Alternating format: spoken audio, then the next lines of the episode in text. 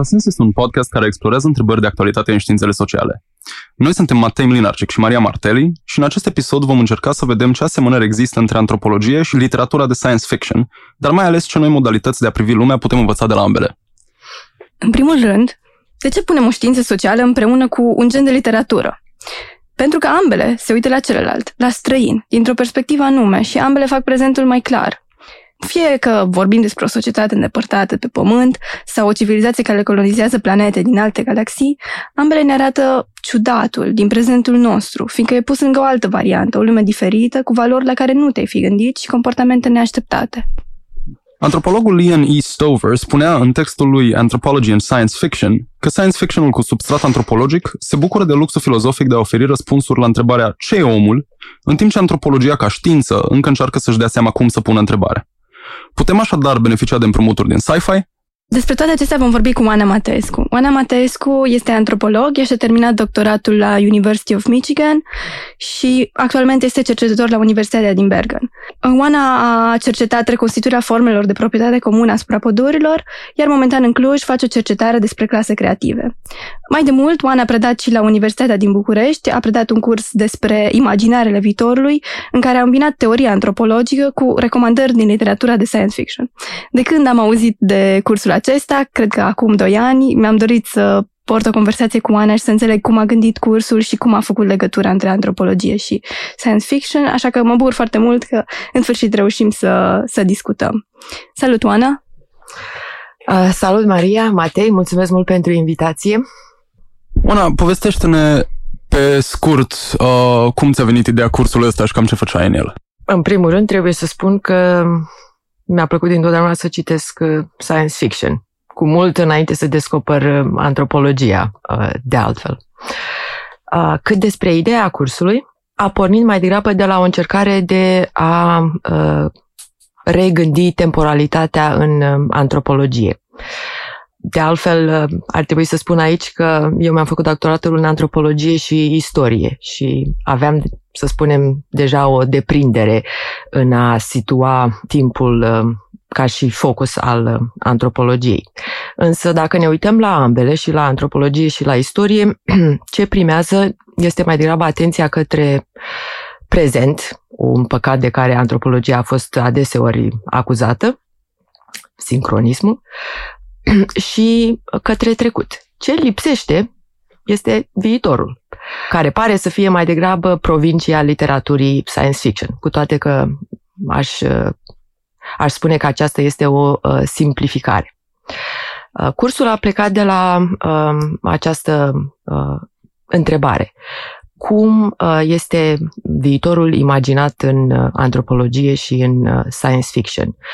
Um, în ce măsură putem um, redescoperi viitorurile trecutului. Toate acele formule de gândire futuristă care um, poate între timp au fost au dispărut sau uh, s-au perimat. Viitorul așa cum era gândit în anii 30, 50, 70, cum uh, putem folosi această arhivă a uh, viitorurilor la modul multiplu, să spunem. Am alăturat uh, antropologia și uh, SF-ul nu doar pentru că putem găsi asemănări în ele ca și genuri mm, cognitive și narrative, cât mai mult uh, din dorința de a crea formule de dialog între forme diferite de cunoaștere, ceea ce de altfel este și una din ambițiile antropologiei. Oana, cam care ai zice că ar fi trăsăturile antropologiei pentru cineva străin de antropologie, dar care cunoaște science fiction? Cum ai face legătura asta mai exact? Cam ce este antropologia așa? Așa să zicem.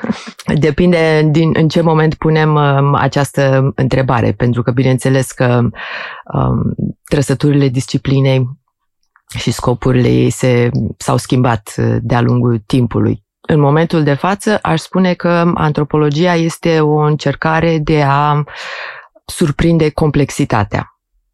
Și nu putem face aceasta decât prin formule de cercetare uh, calitativă, care să îmbine, pe de-o parte, și ambiții structurale, dar și uh, etnografice, Um, sună ca un fel de potpuri, dar asta nu este neapărat un, un lucru rău. Înțelegerea socialului cred că ne forțează să creăm colaje de tipul acesta și metodologice, dar și epistemologice. În a doua jumătate de secol 20 a apărut trendul ăsta al uh, anthropological science fiction ca, ca subgen literar și uh, cumva e în, în veșnica dezbatere dintre, dintre science fiction-ul moale și science fiction-ul tare, oricât de rău ar suna asta în română. Uh, e cumva continuu înscris în cel uh, non-științific. Dar dacă stăm să dăm filmul un pic mai în spate, cred că uh, împrumuturile din științele sociale în science fiction au apărut chiar mai devreme, nu știu, la uh, fundația lui Asimov, psihoistoria, la frații Strugatsky, în, nu știu, în Hard to be a God, basically sunt antropologi în spațiu. Numai că de unde uh, psihoistoria lui Asimov e un fel de știința viitorului pozitivistă care poate să uh, uh, prezică Uh, după aia, la, nu știu, la, din nou la Strugatsky urmărește o alt, un alt uh, fir, un, un, un alt zeitgeist paradigmatic. Uh, cum crezi că arată literatura sci-fi de la momentul ăsta și ce crezi că zice asta despre momentul respectiv? Aș zice că nu este de mirare că literatura uh, sci-fi oglindește tot felul de direcții sau trenduri teoretice, filozofice. Uh, numai dacă ne uităm la apropierea de științele sociale și de antropologie, putem vedea un fel de uh, caleidoscop teoretic, de la forme de uh, structuralism la forme de funcționalism și aici aș spune că Mâna stângă a întunericului de uh, Ursula Le Guin este un bun exemplu. Uh, o altă influență remarcabilă a fost uh, cibernetica, Stanislav Lem, de exemplu. Apoi, uh, bineînțeles, uh, studiile despre, să spunem, sociale despre tehnologie și aici aș uh, puncta literatura cyberpunk și putem să continuăm în același stil. Și, bineînțeles, postmodernisme uh, literare sau filozofice uh, de uh, tot felul. Nu aș spune că acum, uh, și aici poate nu avem încă avantajul uh, retrospectivității, dar nu aș spune că acum uh, găsim o formulă teoretică predominantă în uh, literatura SF. Din potriva, aș spune că uh, câmpul se deschide din ce în ce mai mult. Uh, și asta este și deoarece um, în ultima decadă sau poate chiar ultimele două decade, uh, literatura SF s-a mutat cumva din uh, formulele ei metropolitane vestice. Avem uh, și exemple postcoloniale literare SF, literatura africană, de exemplu, din acest gen devine din ce în ce mai bine cunoscută uh, formule care uh, îmbină sensibilități istorice și uh, sociale foarte diferite, ceea ce nu poate fi decât un, uh, un lucru bun. Sunt acuzații sau semne de întrebare din acest punct de vedere care pretind că literatura SF a ajuns într-un fel de uh, punct mort. În ce sens? Că um, a renunțat la ambițiile narrative din anii 60-70 și aici mă refer nu doar la o uh, întreprindere expansivă a viitorului. Gândiți-vă la uh, romane, de exemplu, care fac salturi temporale uh, surprinzătoare, 5-10 mii de ani în viitor. Foarte rar mai întâlnim așa ceva acum. De altfel, întreg genul de uh, space opera, de operă uh, spațială, care și-a început să-și mai revină cât de cât, dar uh, nu mai are uh, niciun caz amploarea pe care o avea uh, în trecut. Deci odată o îngustare a viitorului, uh, o limitare la forme de viitor apropiat, o decadă, două, trei. Um, și aici um, aceste neajunsuri proleptice, când mă refer la prolepsis, mă refer la acest salt vi- în viitor în, în narrativ, pot fi interpretate și ca, pe, ca o formă de sărăcie a imaginației. Uh, de ce în acest moment uh, suntem uh, incapabili de a gândi viitorul într-un mod expansiv, de a face asemenea salturi riscante. Pe de altă parte, um, o altă, un alt semn de întrebare are de a face cu modul în care literatura SF și nu doar, am putea să vorbim despre cultura contemporană în general, cu toate că o asemenea generalizare este un pic uh, suspectă, um, ca, pe o, ca o formă de colaj, de um, apropiere a diferite idei, practici din trecut și de recombinare a lor în uh, noi um, formule. Nu este nimic rău în așa ceva. De altfel, am putea argumenta că orice formulă utopică nu este altceva decât o uh, istorie, o recombinare a uh, istoriei. Dar iarăși poate fi interpretată ca, pe o, ca o limitare. Mm, este viitorul doar un, un asemenea colaj al trecutului? Putem depăși acest uh, prag al uh, inteligibilității? Aș mai argumenta aici că această dificultate pe care o avem în imaginarea viitorului are de-a face și cu modul în care conceptualizăm relația dintre tehnic și social. Și literatura SF este uh, un uh, bun punct de intrare în această problematică. A fost dintotdeauna preocupată de posibilitățile tehnologiei. Și când spun tehnologie, nu mă gândesc doar la computer sau, uh, nu știu, mașinile cu aburi, la formulele clasice mm, la orice materialitate care deschide noi orizonturi sociale. Scrisul este o uh, tehnologie din acest punct de uh, vedere. Uh, bineînțeles, putem gândi și tehnologia strict din punct de vedere social, forme de inginerie socială. Este interesant cum literatura SF se conturează deja din secolul XIX ca un gen uh, narrativ care uh, insistă asupra acestor forme de um, materialitate și a felului în care ele redefinesc um, societatea.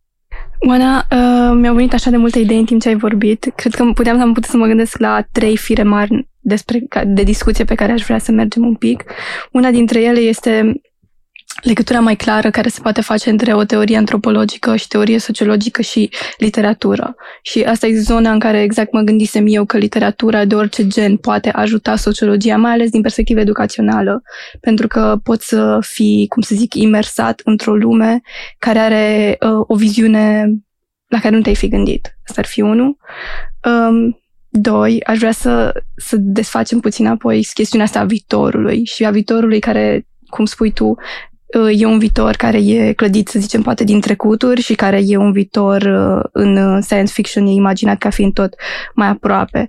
Și mi se pare cumva că se leagă într-o oarecare măsură poate de ideea asta de sfârșitul istoriei, de un pesimism care pare să putească în aer și în al treilea rând, cum a zis și Matei, uh, că sună foarte rău în română, diferența asta între tradus um, science fiction moale și tare și așa e, și, așa e și cu științele, nu? Adică de aici uh, avem științele sociale care sunt științe moi uh, din ceva motiv și științele uh, celelalte exacte se numesc și tari și desigur cred că dacă ne uităm mai exact la ele vedem că nici ele nu sunt atât de exacte și atât de tari și atunci felul în care science fiction-ul le îmbină ne, ne poate arăta unde, unde sunt aceste, cum să zic, înrudiri sau închegări. Așa că, dacă ar fi să revin, uh, hai, hai să începem cu, cu primul lucru, cu legătura asta între felul în care literatura ne poate ajuta să înțelegem mai bine teorie. Aș spune că teoria însăși este o, un proiect literar. Cere imaginație conceptuală, uh, cere o deschidere către uh, experiment. Toate acestea sunt moduri în care îți flexezi mușchii narrativi, ca să spun așa. Nu poți să faci teorie fără să ai o sensibilitate sau deschidere către narațiune. Și bineînțeles, când spun narațiune, nu mă gândesc neapărat doar la roman. Sunt atâtea alte forme care se bazează pe o uh, organizare narrativă a experienței. Forme care includ uh, temporalitatea, nu? Pentru că ai o progresie acolo uh, și chiar dacă este o progresie logică, tot include o organizare uh, narrativă. Și, bineînțeles, să nu uităm și de aspectul uh, estetic. Tot ați pomenit de științele tari. Sunt destui din tabăra aceea care pretind că teoria trebuie să fie și frumoasă. Nu văd de ce nu, uh, de ce nu ne-am uh, și noi din științele sociale, de ce nu am uh, preluat uh, această ambiție, această provocare. Și când spun că teoria trebuie să fie frumoasă sau că trebuie să aibă ambiții uh, estetice, nu operez cu o idee anume a esteticului. Poate că doar cu o uh, atenție față de armonie, dar armonie nu este, cred, cuvântul cel mai potrivit aici. Poate un fel de coerență sau în sensul în care se, cum funcționează și muzica acum? Nu, nu neapărat coerență sau cel puțin nu într-un sens foarte uh, strict. Cred că dacă o teorie este foarte coerentă, devine automat uh, suspectă. Uh, și asta a fost într-un anumit sens păcatul uh, funcționalismului, al structuralismului, o uh, concentrare exclusivă asupra unor forme de homeostază, de echilibru. Toate elementele din societate trebuie să se îmbine, uh, totul trebuie să funcționeze la un loc uh, împreună. Trebuie să lăsăm loc pentru ambiguitate, pentru contradicții, dar nu spune nimeni că și contradicțiile uh, nu sunt, că nu au um, atracție uh, estetică. Slavă Domnului, suntem uh, familiari cu diferite formule artistice sau literare care tocmai pe asta se pe asta mizează, pe uh, atracția contradicției. Unul din uh, elementele științelor uh, tari sau una din uh, practicile uh, de bază este um, ideea experimentului. Uh, și a laboratorului, dacă vreți, ca un spațiu care permite uh, experimentarea. Uh, bineînțeles, am putea să facem o paralelă și să spunem că și științele sociale au asemenea uh, practici experimentale. Ideea de fieldwork, de cercetare, este într-un anumit sens laboratorul antropologiei. Dar ne putem imagina și textul narrativ ca pe un laborator, un spațiu în care desfășurăm experimente cognitive. De altfel, asta este o idee pe care mulți scriitori de science fiction au uh, uh, dezvoltat-o. Cum creezi o nouă lume? Uh, cum aduni la un loc tot felul de elemente și le dai un nou sens. Unul din um, criticii literari care s-au ocupat de uh, forma literaturii SF, Darko Suvin, a propus ideea de înstrăinare cognitivă ca un fel de uh, marcă uh, experimentală a SF-ului. Uh, ce vrea să spună cu înstrăinarea cognitivă? Se referă tocmai la o asemenea practică de distanțare, de uh, detașare, de um, surpriză dacă vreți. Într-un anumit sens, motorul narrativ al SF-ului uh, ar trebui să fie tocmai aceasta surpriza și capacitatea uh, de a uh, genera surprinderea. Nu este deloc un lucru ușor să generezi uh, surpriză, uh, mai ales când operezi deja cu o tradiție. De acum literatura SF are o tradiție chiar dacă nu atât de îndelungată ca altor formule uh, literare. Asta pe de-o parte. Pe de altă parte, unde punem accentul în generarea surprizei? Vorbeam mai devreme despre literatura dintre tehnic și social. Uh, găsim multe exemple, cred, de texte SF în care apar tot felul de tehnologii surprinzătoare surprinzătoare, într-un sens limitat, nu există încă, dar ni le putem imagina. Surprinzătoare poate și în sensul că se situează undeva la limita imaginației și le putem doar întrezări, ca să zic. Însă, ce se întâmplă adeseori în asemenea texte este că cu toate că facem un salt în viitor de, nu știu, 10.000 de ani și ne trezim dintr-o dată într-o lume cu nave spațiale sau cu tehnologii genetice sau cu inteligență artificială, însă social vorbind, lucrurile nu par să se fie schimbat. Există familii, există relații de gen asemănătoare, există forme de guvernare asemănătoare.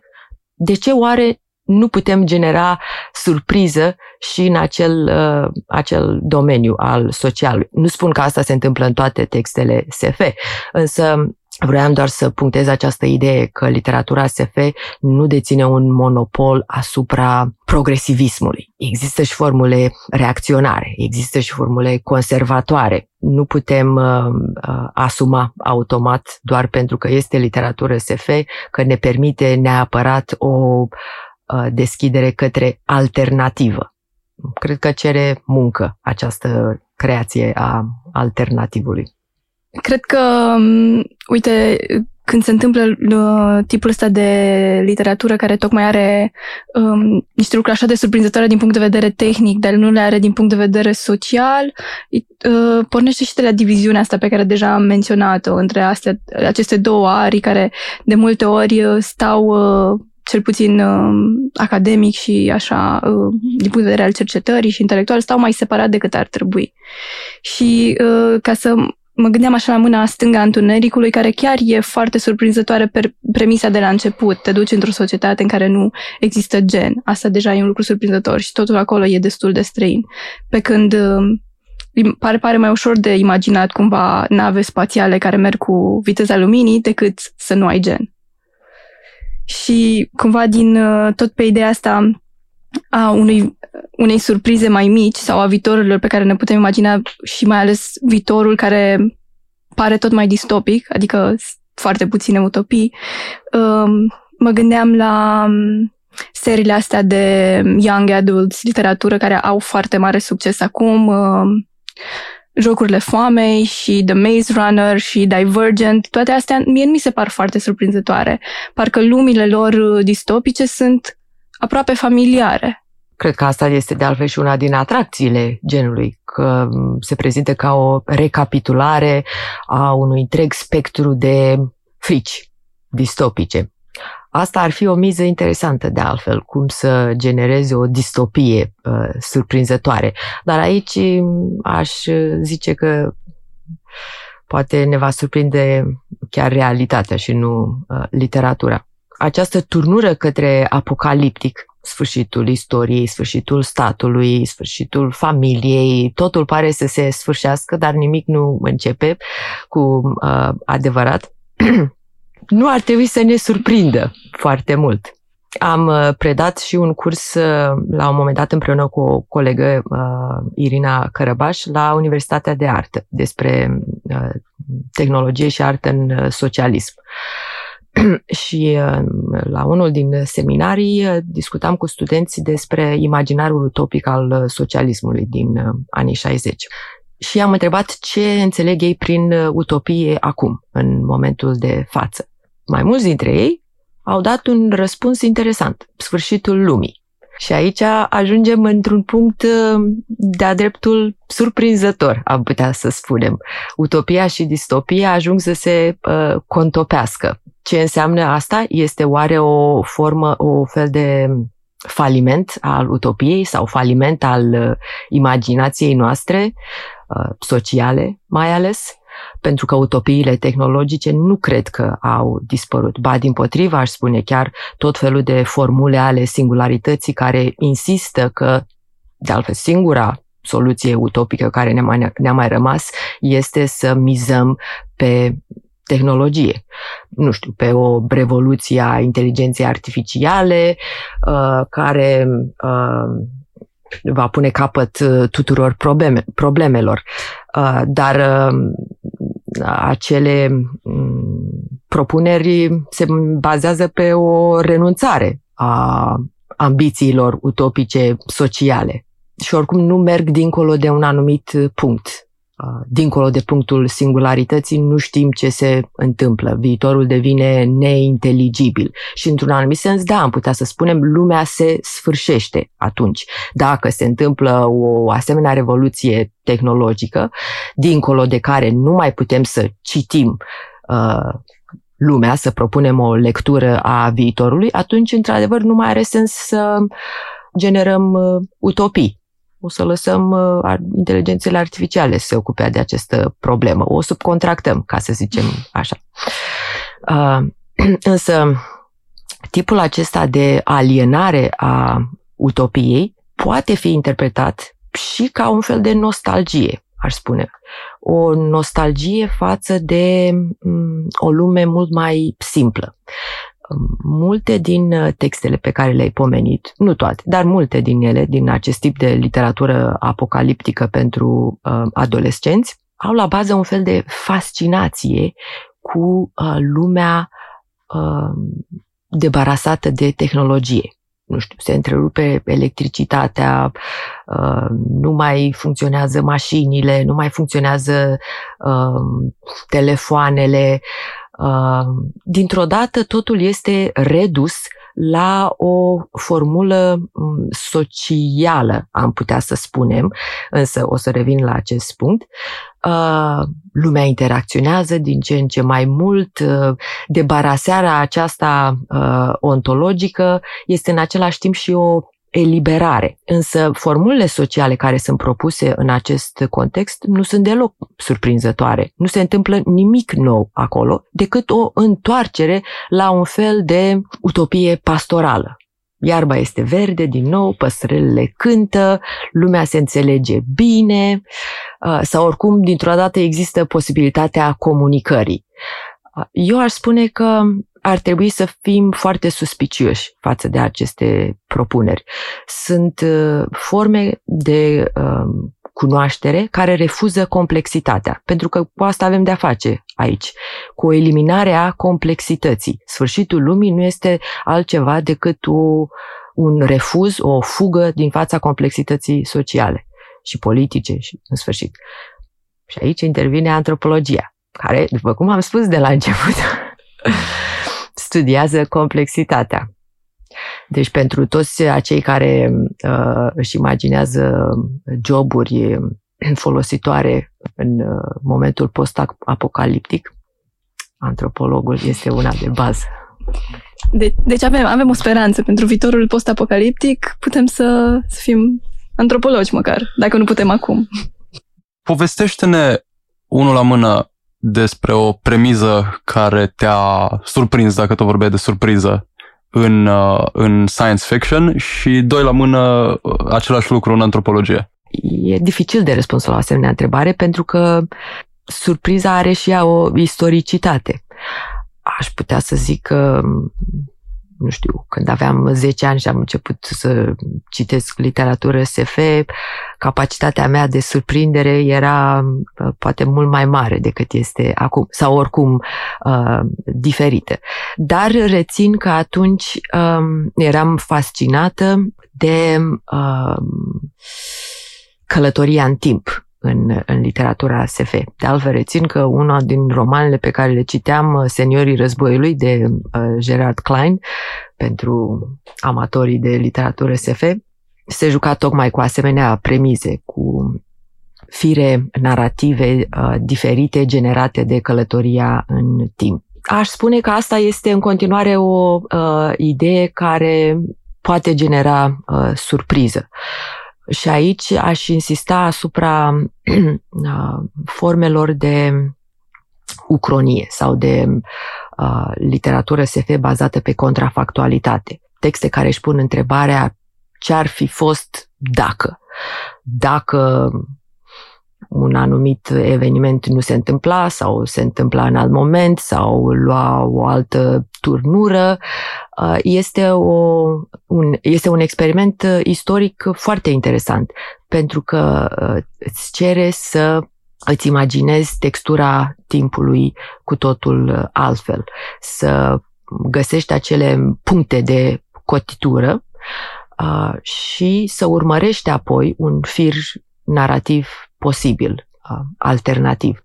De aici cred că pleacă și un alt, uh, o altă înclinare către utopia constituită din elemente ale trecutului. De multe ori, trecutul, așa cum este el folosit în colajul utopic din uh, prezent nu este trecutul așa cum s-a întâmplat, bineînțeles.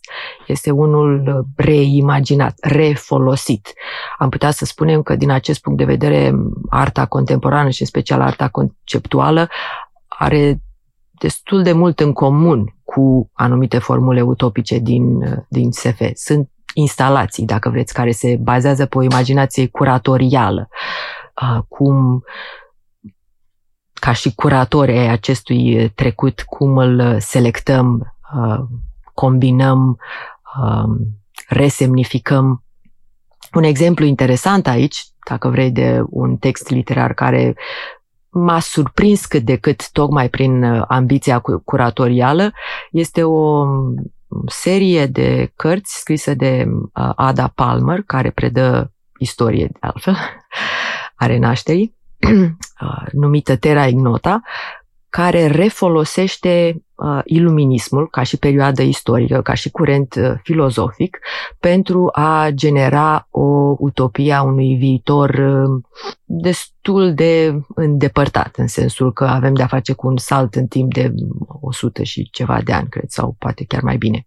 Acest tip de uh, iluminism futurist este surprinzător, cred. Uh, nu, nu este neapărat uh, unul din curentele filozofice la care te-ai gândi atunci când ai propune o um, alternativă socială și uh, politică și admir consecvența cu care a încercat să uh, contureze această posibilitate. Și din antropologie? Antropologia este o surpriză constantă. și așa trebuie să fie. Pentru că se pleacă de la premiza, cred, că nu putem genera cunoaștere de unii singuri, că orice formulă cognitivă este una colaborativă.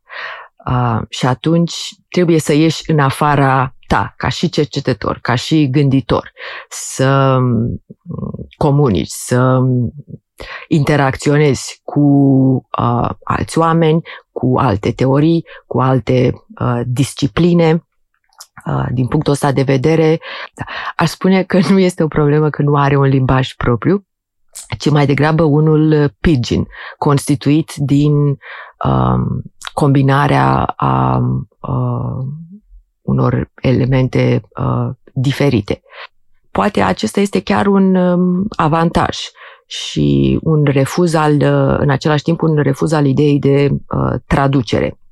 De altfel, asta este una din, interesant, vorbind, una din uh, problemele cu care literatura SF se confruntă adeseori. Limitele traducerii, imposibilitatea de a-l cunoaște pe celălalt cu adevărat, mai ales când celălalt este alien, complet necunoscut. Probabil exemplu celebru este uh, Solaris aici, planeta sau forma de viață care refuză orice încercare de penetrare. Și când spun penetrare, vreau să sugerez că în anumite um, formule epistemologice cunoașterea este gândită ca un fel de atac. Trebuie să sfredelim o suprafață, trebuie să trecem dincolo de. Um, a, această imposibilitate a cunoașterii celuilalt, cred eu, pleacă tocmai de la uh, traducere ca și model de interacțiune cognitivă. Putem regândi uh, cunoașterea dincolo de traducere, uh, ca pe o formulă uh, de uh, combinatorică. În loc să traducem un limbaj dintr-unul în celălalt, creăm unul nou, un al treilea, care să permit, permită uh, crearea unui fel de uh, teren de mijloc, a unui terț, un al treilea. Și acest al treilea, uh, această formă nouă, dacă vreți, poate deveni în același timp și o uh, alternativă. Aici aș mai putea să dau un uh, exemplu interesant de um, experiment utopic, uh, trilogia despre Marte scrisă de Kim Stanley Robinson, cunoscut de altfel pentru încercările sale consecvente de a gândi posibilitatea unor uh, uh, alternative ecologice, mai ales ecologice politice. Uh, și folosește un mecanism interesant pentru că se joacă tocmai cu premizele de bază ale utopiei. Utopia se întâmplă întotdeauna pe un uh, teren uh, închis, um, neatins de tot felul de forme de uh, complexitate. Este fie o insulă îndepărtată, fie un, o cetate uh, înconjurată de uh, ziduri literale sau mai puțin literale. Marte, în acest sens, este tocmai o asemenea lume uh, neatinsă, uh, o posibilitate a unui început de la capăt. Însă ce vedem că se întâmplă pe parcursul trilogiei este că toți coloniștii care ajung acolo din culturi și societăți diferite au, bineînțeles, propriile lor bagaje și că este imposibil să scapi de aceste uh, bagaje doar prin călătoria într-un um, alt spațiu posibilitatea, deschiderea care apare în acest text este tocmai prin interacțiunea cu Marte, cu planeta uh, dincolo de, de traducere, prin crearea unui asemenea uh, terț. Și cred că este una din uh, una din reușitele utopice uh, remarcabile ale literaturii SF contemporane. Cred că însă în realitate toată ideea asta de călătorie spre Marte e totuși un vis tehnologizat un pic înfiorător, având în vedere că ar presupune o distrugere foarte mare pentru planeta Pământ. Ar fi un fel de ne mutăm pe altă planetă, renunțăm la asta cu totul, în oarecum. Un alt mod de a spune că sfârșitul istoriei este o utopie în sine. Da, într-adevăr.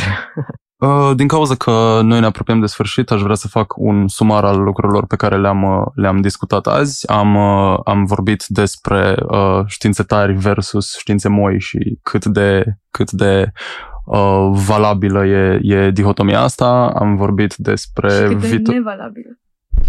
Și, și cât de puțin valabilă e. Am vorbit despre uh, moduri de imaginare a viitorului, despre utopii, despre distopii, Oana, ai vreun mesaj de încheiere? Da, aș vrea să uh, folosesc un uh, citat care uh, pe mine mă încântă de fiecare dată când îl revăd, uh, din Frederick Jameson. Sfârșitul, este mai ușor să ne imaginăm sfârșitul istoriei decât uh, sfârșitul uh, capitalismului. Uh, E un citat care îți dă și fiori în același timp.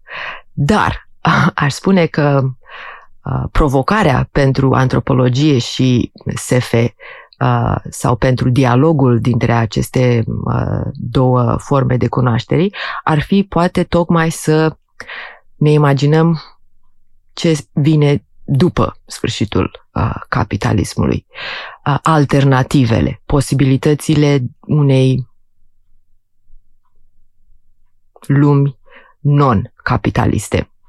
Și poate conturând aceste uh, alternative, uh, găsim și formulele revoluționare sau poate nu revoluționare uh, de uh, sfârșit al capitalismului, nu al lumii, bineînțeles.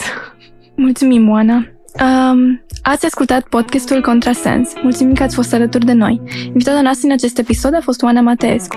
Acest podcast este susținut de Facultatea de Sociologie și Asistență Socială, Universitatea Babeș-Bolyai. Episodul în această săptămână a fost produs de Maria și Matei. Mulțumim Kind Studios pentru compoziția muzicală și masterizare, uh, Radio România Cluj pentru studioul de înregistrare. Ne găsiți pe Facebook și ne puteți asculta pe SoundCloud, iTunes și YouTube. Așteptăm părerile voastre sau orice întrebări ați avea la contrasens.protonmail.com Mulțumim că ne-ați ascultat în întreg acest sezon.